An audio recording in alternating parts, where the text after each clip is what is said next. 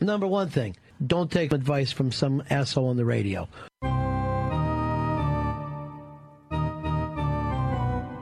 I've got diphtheria crushing my esophagus. I've got Ebola dripping from my nose. I've got the leprosy of the heart valve, exacerbating my incredible woes. I want to take my brain out and blast it with the wave, an ultrasonic echographic and a pulsating shave. I want a magic pill for my ailments, the health equivalent of Citizen Kane. And if I don't get it now in the tablet, I think I'm doomed and I'll have to go insane. I want a requiem for my disease, so I'm paging Dr. Steve. Dr. It's Weird Medicine, the first and still only uncensored medical show in the history of broadcast radio. Now a podcast. I'm Dr. Steve with my little pal Tacy. Hello, Tacy. How are you? Hello, Steve. Hello, everyone. This is a show for people who had never listened to a medical show on the radio or the internet. If you've got a question you're embarrassed to take to your regular medical provider, if you can't find an answer anywhere else, give us a call. 347 766 4323. Poohead. Yay, well. If you're listening to us live, the number is 754 227 3647. Visit our website at drsteve.com for podcast, medical news, and stuff you can buy, or go to our merchandise store at cafepress.com slash weird medicine.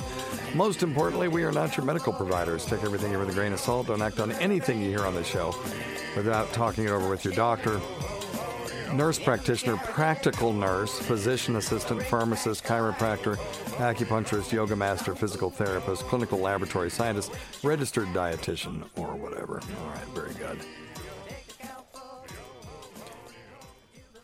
Don't forget to check out stuff.drsteve.com. That's stuff.drsteve.com for all your Amazon needs. S-T-U-F-F.drsteve.com. And just check out drsteve.com in general. There's some cool stuff on there. Um, if you want to lose weight with me and achieve your ideal body weight, I'm continuing to lose, and so is Tacy, uh, doing very well. Uh, very proud Back on board, but I'm drinking. Yeah, well, okay, well, that's okay. You can you can do that. Uh, Noom, N O O M. dot drsteve.com. You get uh, two free weeks and uh, 20% off if you decide to keep doing it. And it's not a diet, and it's just a three week or a three month program, and then you can be done with it.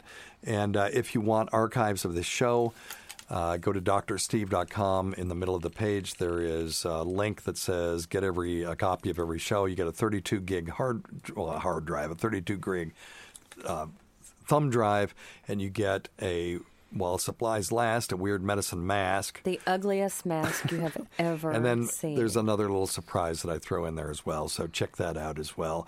Uh, go to drsteve.com. Well, um, Here we are again. here we are. I had something interesting. I thought we should talk about. It was an experience we had this week, and I'm trying to figure out how to exactly We picked apples. Tell tell this story. Um, so let me just let me just put, post this as a hypothetical for everybody out there, and without talking about anything. That this this is a completely different topic. Forget what I just said. Uh, this has nothing to do with uh, with us whatsoever. But I thought uh, this is an, also an interesting thing.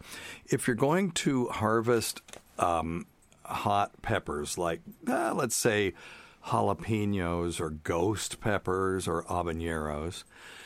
Um, even if you wash your hands thoroughly afterward, uh, that oil, there's some of it is still on there, and if you then put, um, say, I don't know, some sort of lubricant in your hand, and then I don't know, accidentally or on purpose, um, touch an intimate part of your body and you know rub it all over that part of your body and then i don't know maybe have contact with uh, you know another person or That's something enough. okay so i'm just saying speaking hypothetically um you're going you're you will regret it. That's all I can say.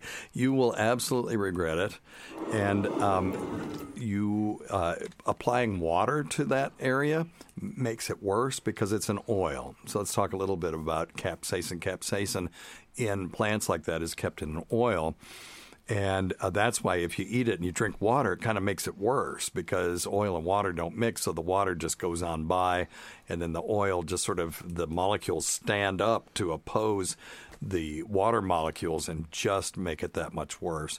So uh, whole milk will do, or, um, you know, soap and water will will help. But um, it's an interesting, um, hypothetically speaking, for these this case study that we're talking about, the c- color of the that say intimate skin changes, and it looks like it's uh, from somebody else's body that's bright red. So anyway, we talked about a long time ago um, m- people that called in that had accidentally, you know, pleasured themselves using Vicks Vapor Rub, and it, you get this sort of warm feeling that feels almost oh, you know kind of good. And then after you complete the transaction for some reason some switch goes off and it's just like your um, the skin that it touched is turned into molten magma from uh, i under the uh, crust of the earth. So uh, don't recommend that and uh, this is like a thousand times worse than that. So that's all I had to say on that. So Tacy's being very That's quiet. enough of this Was that was that okay? Did I did I do okay on that? Sure. It's probably still a little bit too much information, but perfectly hypothetical. Though we're just trying to warn our listeners not to. Uh, do something stupid like that, and then they're because they're going to regret it anyway. Um, don't forget to check out Dr. Scott's website at simplyherbals.net. Check out drsteve.com. I had someone asking about uh, the Ferber method of um, uh, baby ra- raising, and it's kind of a ultra strict version of Baby Wise. Oh, wow. And I just said I'm not cool with a real strict ba- uh, so people that don't know uh, when you have a baby one of the ways that you can get them to sleep all night is for them not to think that this world that they've just been born into is just nothing but chaos and when when everything is chaotic they're just going to scream all the time because th- that's the only way they can get any uh, solace is to scream and then you pick them up but if they know what's coming, right? When they wake up, they know they're going to get fed. They know that you're going to change their diaper right after, and then you're going to put them down for a nap. And then it's sleepy time. Then when they wake up, they're going to get fed again and re- lather, rinse, and repeat. And they know what to expect. And when a kid knows what to expect, they know what's coming next all of that st- stress and fear and anxiety from the just the chaos of this noisy world when they spent nine months in the womb which is nice and warm, sort of monotonous. Uh, uh, all of that kind of goes away. So Tacey wrote all of this stuff up, and we have it on our website at drsteve.com. You go to the upper right hand corner and click uh, one page baby manual, and it kind of walks you through And I just think the difference between her method, which is a distillation of baby wise, and then I wrote a paragraph at the end distilling a 130 page book called Happiest Baby on the Block down to one paragraph. Because really, in that whole book, it was one concept, right? Yes. And and uh, really could have just been a one page pamphlet. But anyway, um, so that's in there as well. But the difference is that we and Baby Wise and other people and Tacey's writing advocates that if you need to deviate from that for a good reason, just do it. It's not something that you have to be so strict that you. It's like, oh no, we can't get in the car right now because you know in 20 minutes it's the baby's feeding time. You just feed them then, or get in the car and feed them, or do whatever. Or if you're on an airplane and they're crying, you can go ahead and feed them now, even though their real feeding time isn't for an hour. And uh, uh, so it's a little less strict, a little more common sense, in my opinion. So, what do you think? I agree with you. Okay. That's all I have to say. Okay, very good. Well, that was easy. Um, I wish the rest of our life was that easy. Mm-hmm. All right. Did you have some uh, some topics for us today, Tay? Yes, I have a few, and then let's get to questions. Yes, I think we have a that's bunch what of questions. people like the most. Um, Moderna says its coronavirus vaccine shows promising results in a very small trial of elderly patients. Excellent. And that Okay. includes me now. Now, so when I say small trial, I mean 10 adults Oh, between the ages of 56 and 70. Now, this is on CNBC. okay. Each So- participant received two doses of the vaccine Yeah. about a month apart, okay.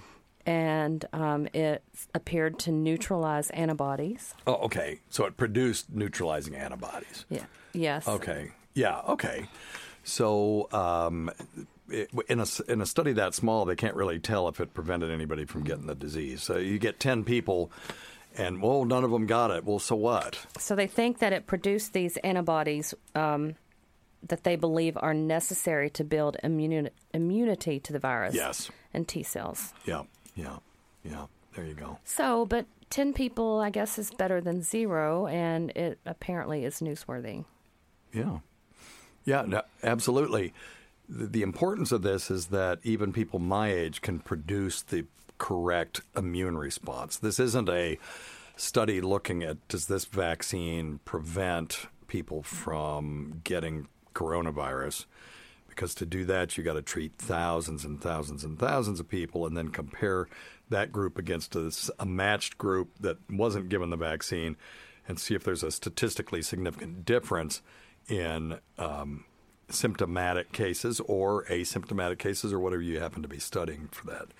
This is they gave them the vaccine. Did they produce antibodies? So they're likely to produce um, a, an immune response that would be effective, and that's that's good news because people in my age group. I God, I hate. I got to quit saying that, but I'm 65 in uh, what 14? No, uh, 20 days. I'll be 65 and uh, that sucks. And I'm just going to give myself one of those. And the one one thing that I hate about turning 65 is it makes me less likely to be alive to see uh, Justice League 2 and the new Suicide Squad movie and all this new DC stuff that's coming. It looks awesome. Everything, all of a sudden, DC is hitting on all cylinders, and I know you couldn't care less. Yes, I've been forced to watch all the trailers. Yeah, but God, didn't that Batman trailer look awesome, It- though? I mean, I'll watch it. I have said for years and years, and this is completely off topic, obviously, but um, that the Riddler shouldn't be some goofy guy dressed in green tights with question marks all over the place. Uh, the Riddler should be like Seven. The Seven, the the David Fincher movie Seven was really kind of a version of the Riddler in the way that um, what Todd Peterson's or what Todd Phillips's Joker was, you know, a, a different sort of more gritty, real version of the Joker. And um, that's what this is looking like. It looks like it's, um, you know, a lot of these superhero movies will have different genres. And one is the heist movie. So Ant Man is heist movie. And then Captain America: Civil War, not Civil War. The Winter Soldier was sort of a spy drama, right? And then they've got romantic comedies and things like that, which is sort of you know the teen romantic comedy, sort of the Spider Man, the new Spider Man movies. Uh, this looks like a dang superhero serial killer movie, a David Fincher like movie. And by the way, I'd love to see David Fincher do a superhero movie. So uh, I am I could not be more excited about the Robert Pattinson Batman right now. And, That's uh, good. Yeah, I know you don't care.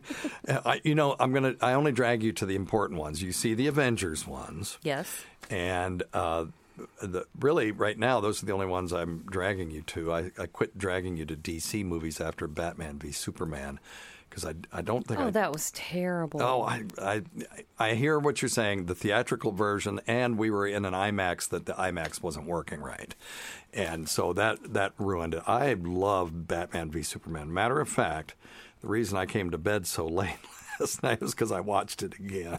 Did you Yeah, the ultimate version though is completely different and way better than the theatrical version. So um, now, and now we have. So that's sort of the Snyder cut of Batman v Superman, and now we've got the Snyder cut of Justice League coming out that I'm also very excited about. But anyway, nobody cares what I think about any of this stuff. But um, I, I, I am interested in seeing Seven as a Batman movie. So um, Where, why? Why was I talking about all that? I, I have no idea, honestly. Did I just really do a quantum jump from talking about I coronavirus to Batman? I, have don't know. no. I, I don't know. Okay. All right. So where were we? Okay, well, I have another article that um, the CDC is now saying healthy asymptomatic people who come into contact with COVID 19 patients don't need a test. Okay. So, what they are saying is, um, eh, but they're not speaking to whether they need to be treated because right now there is no treatment for outpatients. So, um, they are saying we don't care about asymptomatic, the number of asymptomatic individuals right now. I kind of disagree with that. Um, if if we're not going to do the, the expensive saliva or up the nose tests, the polymerase chain reaction tests, where you're actually looking for viral genetic material, why not just test everybody for antibodies? Get a, there are a couple of these that are on the market that seem to be very specific that have been tested on blood that was drawn before the uh, this novel coronavirus emerged, and they don't show any false positives in those uh, in those tests. And just test everybody. Let's let's see what the prevalence of this thing really is across the whole country. I think that would be fascinating. It wouldn't be uh, that expensive con- compared to some of the stuff that they're spending right now. Uh, if it costs ten bucks a test, uh, I think at that volume you could probably get it down to five bucks a test. So there's five. Um, uh, that'd be five dollars times three hundred and fifty million. You know, it'd be what one point five billion or something. Still, no, that's not right. Is that right? I don't know. Five times. Yeah. Sorry. Would you like me to do it on my calculator? Yeah, just um, five times three. uh, Let's not do all the kids. Let's just do the adults. So Okay. let's say uh, five times two. Well, okay, so it'd be a billion dollars. So it would be a billion dollar Okay. experiment to test 200 million people in this country. So maybe that's crazy, but um, I do. I, I think. T- I think test everybody. But what they're saying is, if you come into contact with somebody and you don't have any symptoms, it's unlikely you're going to transmit it to anyone, and uh, you don't need to be tested just because you came into contact with them. Now, if it's a close family contact, uh, each state and each employer may have different rules on whether you need to um, uh, uh, whether you need to quarantine yourself for some period of time. So the the deal with asymptomatic transmission is you're less likely to transmit it if you're not coughing and snorting, but you're in contact with more people. Lots and lots more people. If you're symptomatic, you're probably only coming into contact with very few people, healthcare, and then your immediate family, and that's it. And they, you should all be quarantined. And um, so, yeah, you're more likely to transmit it if you're symptomatic, but you're more likely to come in contact with people if you're asymptomatic, so it kind of uh, evens out. All right. Okay, what else you got? Good ones. Uh oh. What? Nothing. I thought you lost your window. Scientists find that citriodiol, What? it's um, an insect repellent, can kill COVID 19. Is it like citronella? How did, uh, can you spell it for me? C I T R I O D I O L. Citriodiol. Okay.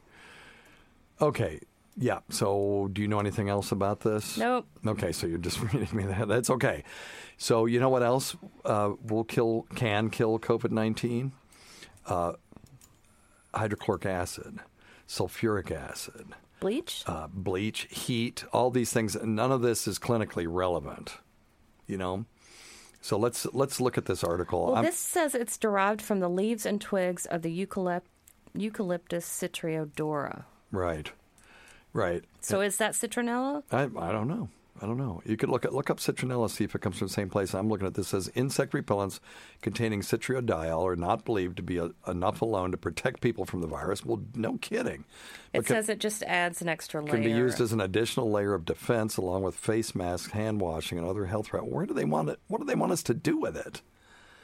Uh, citriodiol, which has approval for the U.S. Environmental Protection Agency, is derived from the leaves and twigs of Eucalyptus citriodora.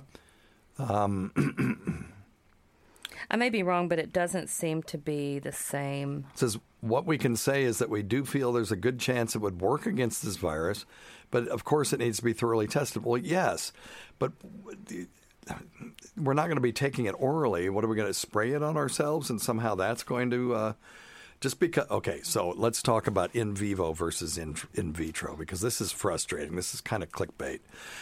Um, something that works in the test tube by no means is guaranteed that it's going to work in the human body because the human body is infinitely more complex. Um, or so so more complex it might as well be infinitely more than a model that's in a test tube. So in the test tube, you got a bunch of cells and they're infected with SARS-CoV-2. You dump in some citriodiol, and now um, the cells die. Well, okay, I could heat them up to 200 degrees too. That doesn't mean that we should all get in an oven, you know. So I, I, I don't like things like this because now there are there will be some people that will go out and and get drink it, uh, drink it, or do whatever with it, thinking that they're doing something. get really hurt. Do not do that. This has not been studied in humans.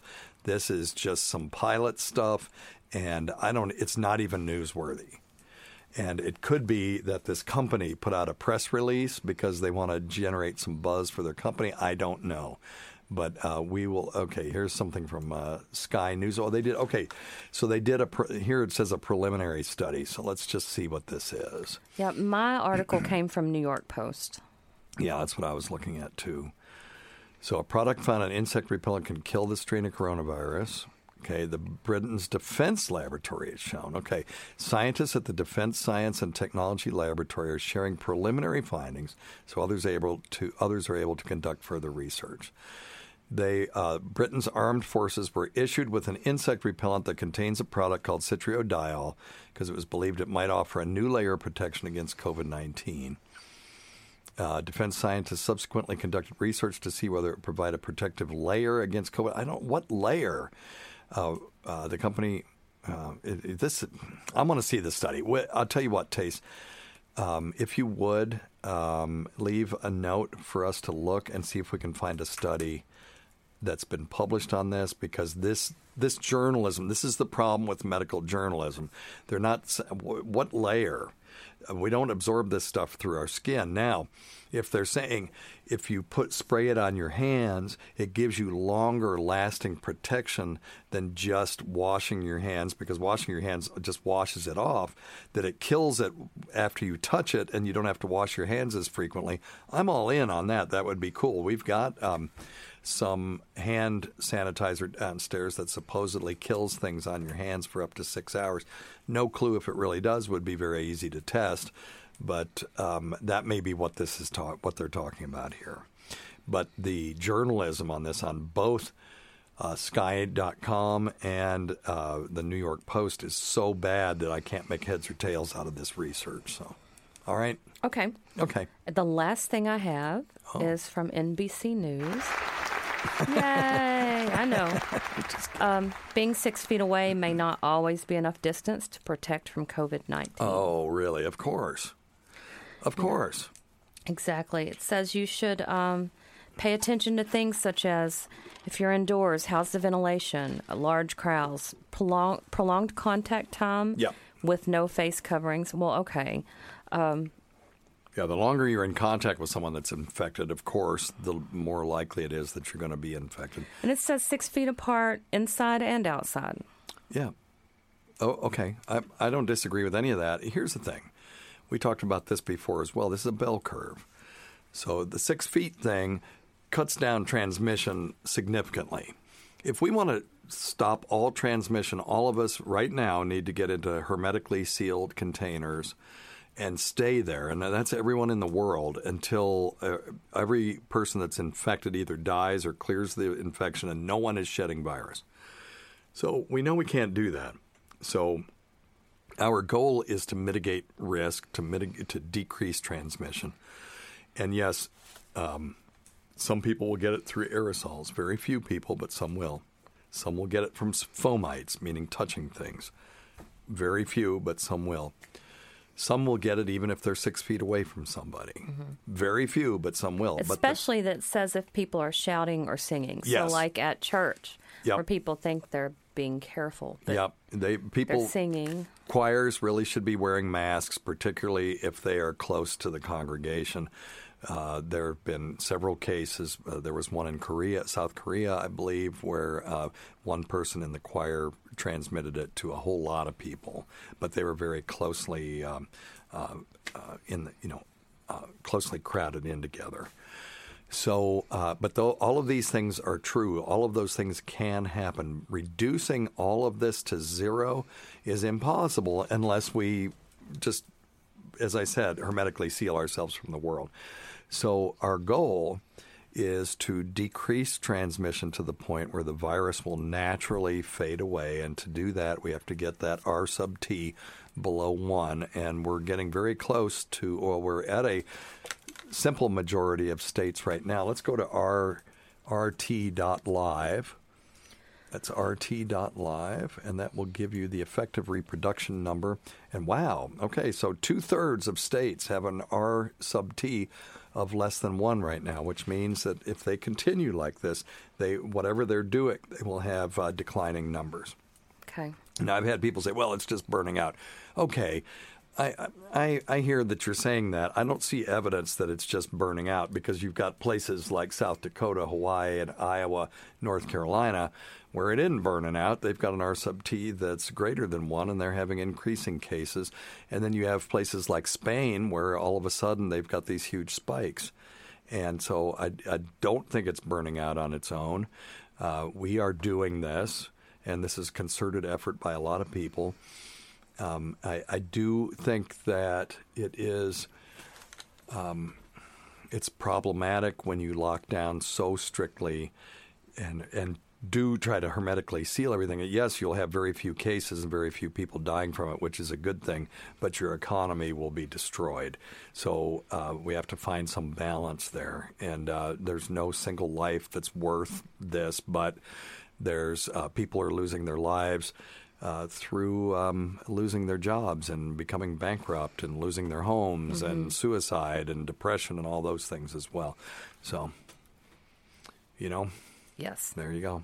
All right, that that's what you got. Wasn't that an interesting um, psychiatry appointment? Steve sat in on it with me today. I had my psychiatry appointment and um, just for a med check, and he sat in on with me. And you would never even think that I was at the doctor. Yeah. Isn't that Yeah, interesting? Yeah, he's. well, he's like, oh well. What's Steve doing home?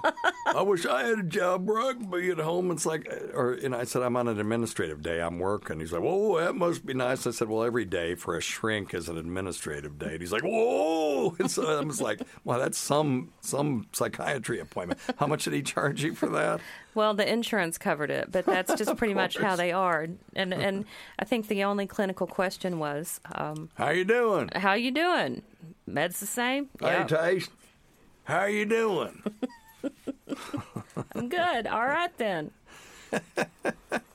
and there was a And student he's doing in on that. telemedicine. He is working from home. Yeah, there was a um, no. He's at he's in his office. Oh, he is? because Okay. you have the option now, and Yeah. he had a student with him. I wonder what that student learned.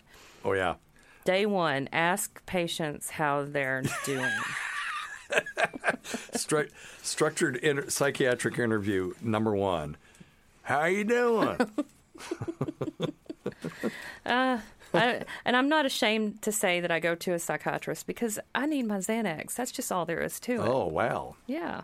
Huh. I didn't know you did that. What? I'm just kidding.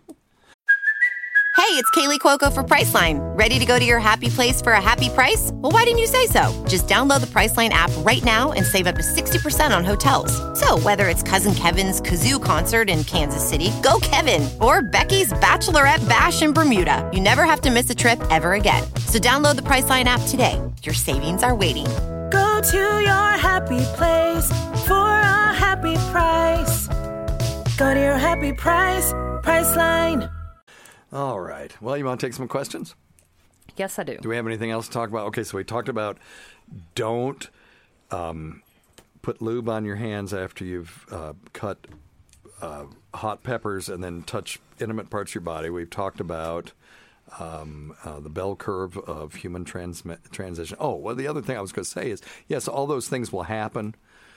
And we can't make them zero, but the vast majority of people are caused by droplets within six feet of somebody else, and neither one is wearing a mask. So I've heard this rule yeah. that the virus is more or less contained if you have less than five cases per 100,000 people. Okay. And okay, this is just what I've heard, so you, good luck looking it up.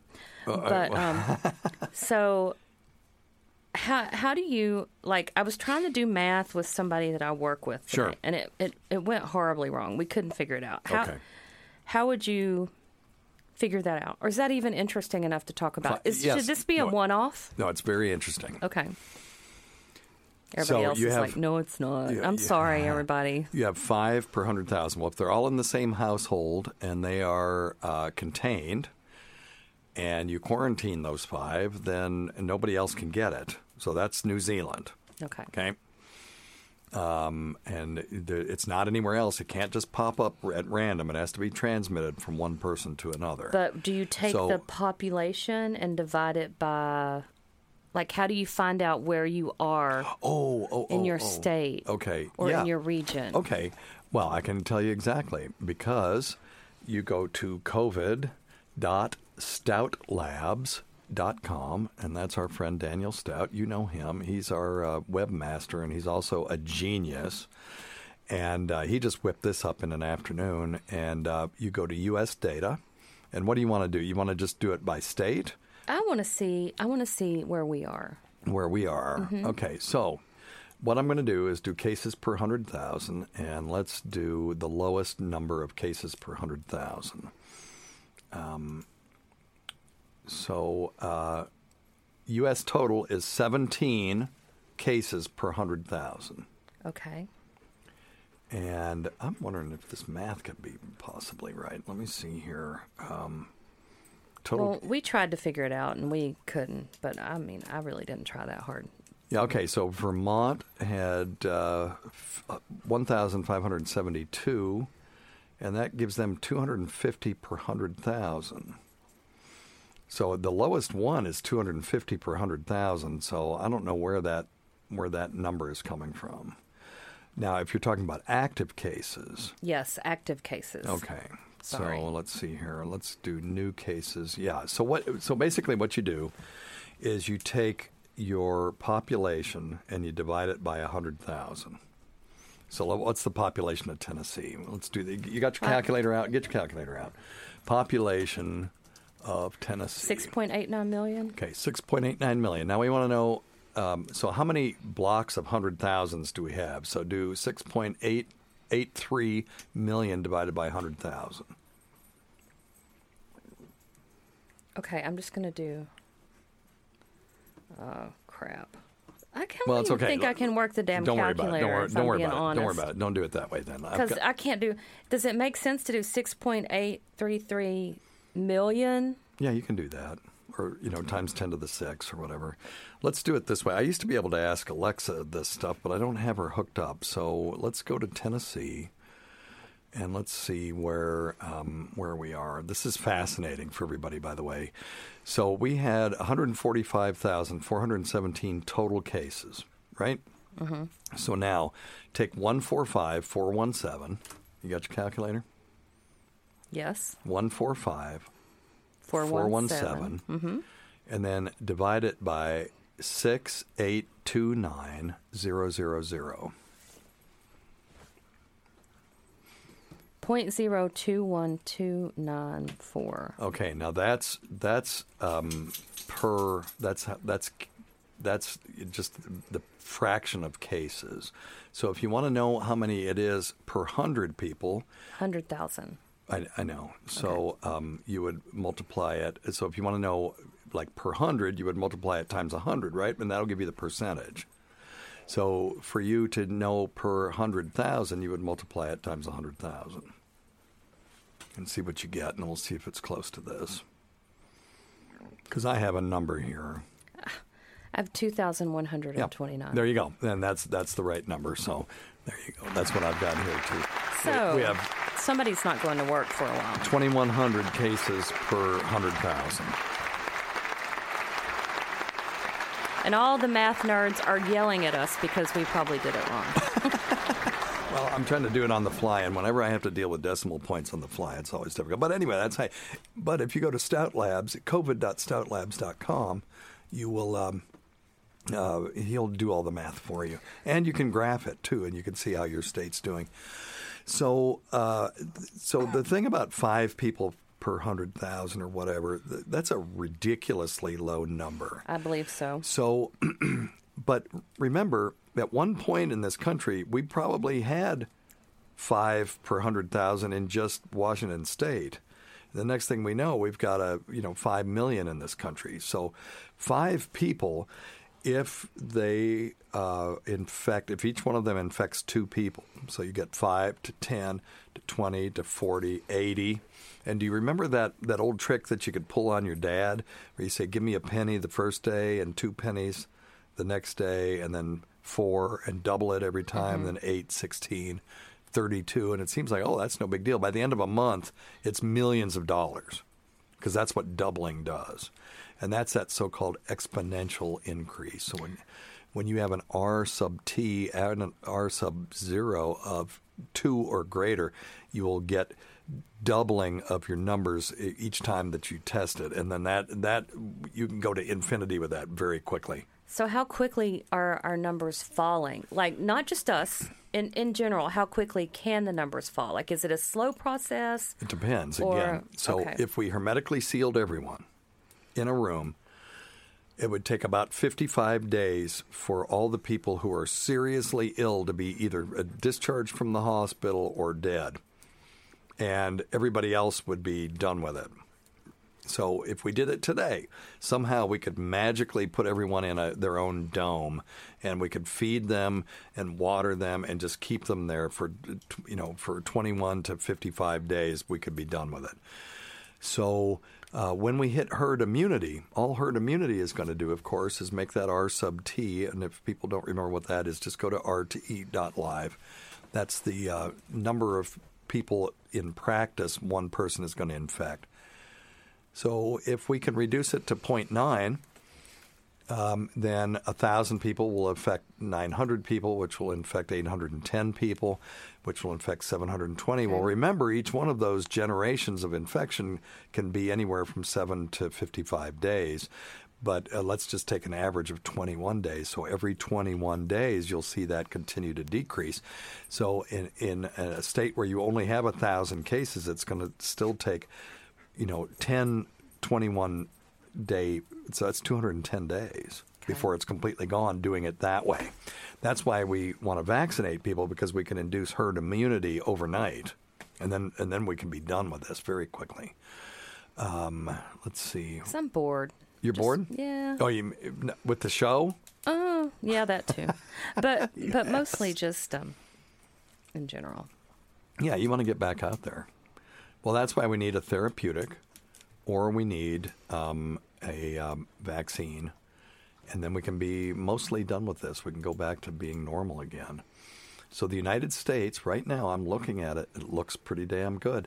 If you go to covid.stoutlabs.com um, com and put in new cases, and just do U.S. total. You can isolate that, and you can do a 20-day uh, smoothed moving, moving average, simple moving average. You can even do what we call Bollinger Bands, which was really kind of I was the to, to my knowledge I was the first person out there using Bollinger Bands to track um, uh, COVID data, but um, and you can see that it's absolutely is trending downward. 30 days ago, we had 60,000 new cases, and now we're down to 50,000, you know, a, a day, and it's and it's trending downward. So if that keeps up, we will be very close to zero in some period of time. If it, well, let's just say if we just go 10,000 uh, a- month, that would be uh, six months, and we'd be done just with that. You know, no, nobody wants to go six more months with this Nope. but we could. So, all right, All right. all right. Anything else? Sorry, everybody. No, no, no, I no. apologize for my stupid stories. No, no, no. And when no, I look no, at health stories, though, What are you Steve, talking about? they they're all about acquisitions and mergers, and I, I just Yeah. don't think that that's what we really want to talk about. No, well, a lot of people are going out of business and they're selling their uh, selling their health systems for pennies on the dollar. That kind of stuff is happening, and people are merging with other health systems to protect the, both sides from uh, bad things happening to them. So. We're going to have more corporate health care, and uh, that'll be a challenge for the next, you know, few Congresses and presidents and presidents and uh, populations to deal with. No question about that. All right, well, let's do it. Number one thing: don't take advice from some asshole on the radio. Oh, I will not. And now the show starts. And what do you know? A corona Hey, Dr. question. Steve, I have a question for you. If about 10 to 20 percent of COVID tests are positive, what do the other 80 percent of people have? It's not Great like flu question. season. Why are they getting tested? Thanks.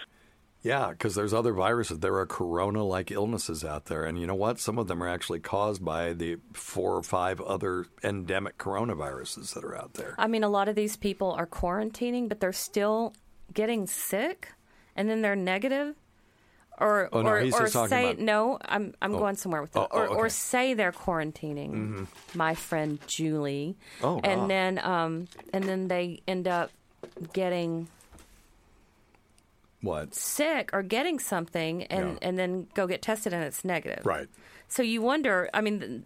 I'm trying to link what I'm saying to what No, whatever. saying. You, you know, you're right. Anytime somebody gets an upper respiratory, It comes from somewhere. they right? assume that right now they've got COVID 19. Okay, I love you anyway. I'm still coming to see you. It's a good assumption that um, if right, for right now, it's a safe assumption. And, and I don't mean that that means that you're right. It means that you're being safe. If you get an upper respiratory uh, infection, you got fever, cough, chills, runny nose, that kind of stuff, muscle aches and pains, that you assume for right now it's COVID 19. Isolate yourself, get tested. If it's negative, there, um, there's a 20% false negative rate on some of these tests too, where you actually have it, but then uh, they test negative. Uh, get tested again. If you got two in a row, then you don't have it. So I hear that it's really hard to actually perform the test correctly. Is that true? Uh, I don't think that's true. It's you have to do it properly. But you brought up one last time where they're doing the saliva test now, and uh, Yale's got a new saliva test that can be done um, just about any lab, and it should be even more accurate, hopefully. And um, you don't, you won't have what any inaccuracies that'll in it will be inherent to the test itself, not due to the way that they collected it. Right, because if you've got a test and let's say it's not perfectly sensitive, meaning that it'll miss some positive cases, and you have to do a complicated, which is not really that complicated, but you got to do a precise method of collecting, which means shoving that thing way farther into somebody's nose than they want you to shove it. Just sort of like doing a gonorrhea test. You got to shove that swab way farther into the urethra than the person I wants hear you to it's do so it. painful. It's not fun, from what I hear. And that that one I can say I've not had. No, no, not that one. But well, I guess both. Yeah, Both well, the urethra is pretty sensitive. Well, but- yes, but the coronavirus is yeah, sticking it up, and you feel like they're sticking the thing into your brain. And um, if you don't do that properly, then you're inducing in, an, an increased level of error into that test. Where if it had a 15% false negative rate, now you've maybe run it up to 40% or higher. So uh, the, the saliva test is a nice breakthrough, and hopefully that'll make things easier for everybody to get tested and um, and be more accurate about it. So yeah, so uh, the other eighty percent of people either they were false negative or they've got para-influenza, which is a, another non-influenza influenza-like illness. There's uh, four or five other endemic coronaviruses, which this one probably will will join that group in a generation. Um, and, and there are just other things that you can get allergies. I my allergies will Oh, mimic an upper rep- respiratory Mhm. infection. They do absolutely. I used to think I got sick every April and every October. Well, I got that damn virus again. And I'm a physician. I should know better. It took a while for it to strike me that this is really allergies because it was more than just sort of a runny nose or itchy eyes. Mhm. You know, I was just, I was sick. But uh, treating it with uh, regular allergy stuff makes it better. So that's really, you know, indicated that's what it was. And I got allergy tested and they sort of proved it. But anyway, so, yep, that's what's going on there. Hey, Dr. Steve, let me try this again. Okay. I am a 60 year old man with a 60, 56 year old sweetheart. Um, we're kind of freaky and kinky, and we like to bring men into our bedroom. Oh. Um, we also grow our own weed and um, smoke a lot Okay. daily. So here's my question. I've recently read about the saliva tests that are Yes. relatively new, I guess. Um, and my What he's talking about is a saliva drug test. Now, the reason we have those is it's just too easy when you've got somebody that you call them in because you're suspicious that something's going on. You call them in for a pill count and a urine drug screen for them to go, oh, I peed before I came in. Mm-hmm. You know what? That's okay. Just spit in the cup. That's what that's for. Or, oh, let me get a hair test. Oh, doc, I just shaved my head. You can't. Oh, no, that's fine. I'll take some off of your arm. You know. Yeah. So there's ways that we can uh, get around that, and this is one of those. Is this saliva test? concern is I have recently become aware that you can transmit THC via saliva. It's my understanding from everything I've read that it's a minuscule amount and lasts Yeah. mm, a very uh, doesn't last very long. So I'm asking you as a medical doctor, I know you're pro marijuana, all that. I love you, dude. I've been listening to you forever. Um, Well, I, I'm pro legalization. Yes, I think it should be legal and um, regulated, just like alcohol is. But that's you know I'm, that's my libertarian bent. my concern is whether or not she can have enough THC in her saliva to transmit it to him via kissing, oral sex, whatever. I don't want to put him in jeopardy of failing a military um, urinalysis. He's a good guy. I care about him. Don't want to, um, Yeah. you know, put him in jeopardy. I got it. So, tell me what you think. Well, I don't Hmm. don't don't take my word for this. You know, at just at face value. Um, my understanding of the saliva tests is they're not as sensitive as the urine test, and that, uh, it, for example, marijuana, heavy marijuana use will show up in the urine for up, up to 30 days, whereas it will only be a matter of a week or less in saliva. So uh, that's my understanding. Now, every test is different, every lab is different. But I think in general, if this person is not doing drugs, if there's no way that she's transmitting enough saliva to him where they may be able to detect it with a really sensitive machine, but it will not rise to the level of being a positive test. So it should be something where they maybe seal it, see it a little bit, and then say, "Well, we need to retest you." Because No, I don't even think they'll even see it. Oh. What I'm saying is, it, it, it in theory, if there's one molecule, mm, in in theory, In theory. you could maybe detect it with a sensitive sensitive enough detector, but that's not how these things work. You have to have a certain level. There has to be a cutoff, and once you hit that cutoff, then it's considered positive. There's no way in hell this guy is getting a positive test from that. Uh, really, the sort of the rule of thumb with pot, particularly, is if you're not ingesting enough to get high, it's unlikely you're going to have a positive drug screen. Um, now, let me just throw out one caveat is that some places have a zero tolerance for everything, and uh, even CBD.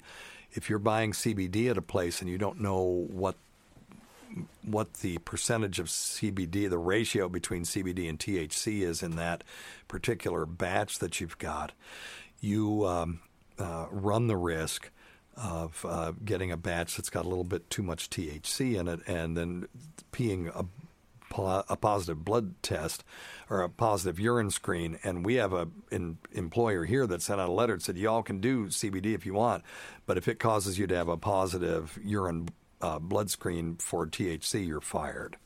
So, um, and so if you're going to be doing CBD, you want to do it from a reputable uh, manufacturer, somebody that you know the numbers, someone like Fields or something like that. Okay. Okay. Because there's all kinds of CBD oil everywhere from Yep. all these farms, Yes, and the- especially where we live. And the FDA has said we've pulled some from the shelves, and some of it's got way too much THC in it, or some of it doesn't have CBD know. in it at all. I'm sure a lot of people are like, "Well, it's the stuff that works." Yeah.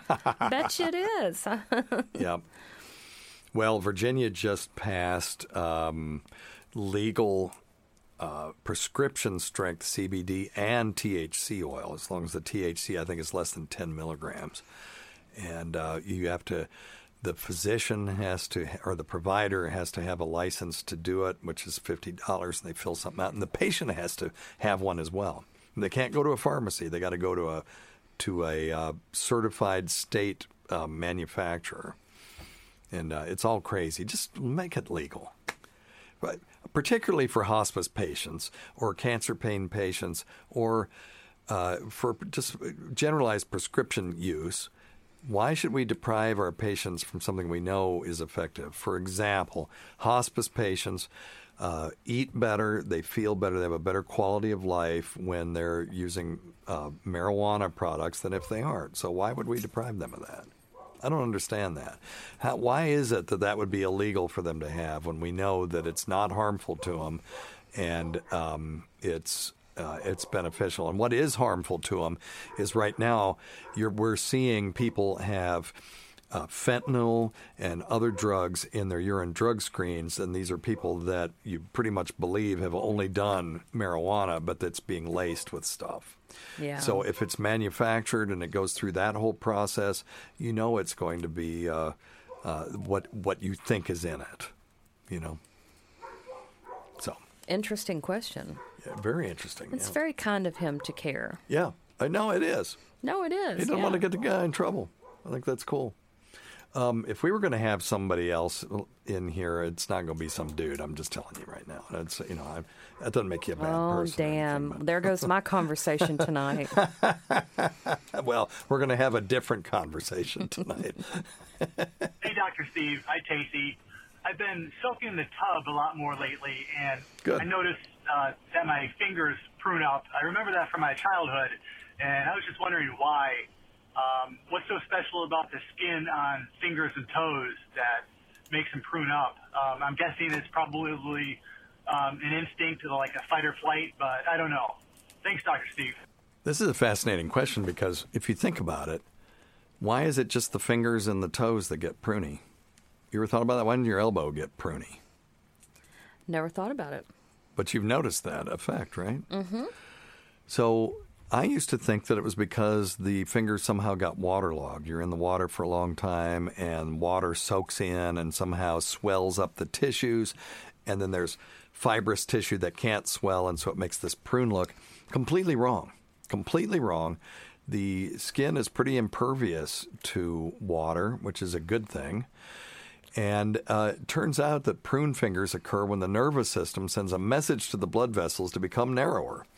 And then those narrowed blood vessels reduce the volume of the fingertips just slightly, just enough, causing the folds of skin to appear that make these wrinkles. And uh, for the longest time, and I'm looking at an article from Medical News today to give them credit, uh, for the longest time didn't understand what the purpose of this was. But they did a study in 2013 that suggested it's easier to grip objects in water with wrinkled fingers, meaning that the phenomenon may be an evolutionary advantage for our ancestors. So if they were spending a lot of time in the water, um, and then they got pruny fingers, they were more able to, they had more surface area, and it's sort of like um, treads on a tire.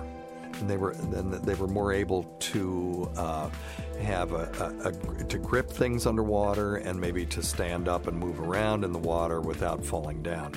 And that tiny advantage that that gave to them is enough for that gene to be passed down uh, uh, from generation to generation until here we are sitting here talking about it. That's cool. So, what do you think of that? I always thought it was just waterlogged. Yeah, I did too. Mm-hmm. Uh, that that makes the most sense, right? Uh, when you, uh, but if you think about it, well, then why isn't the rest of your body get all pruny? So, all right.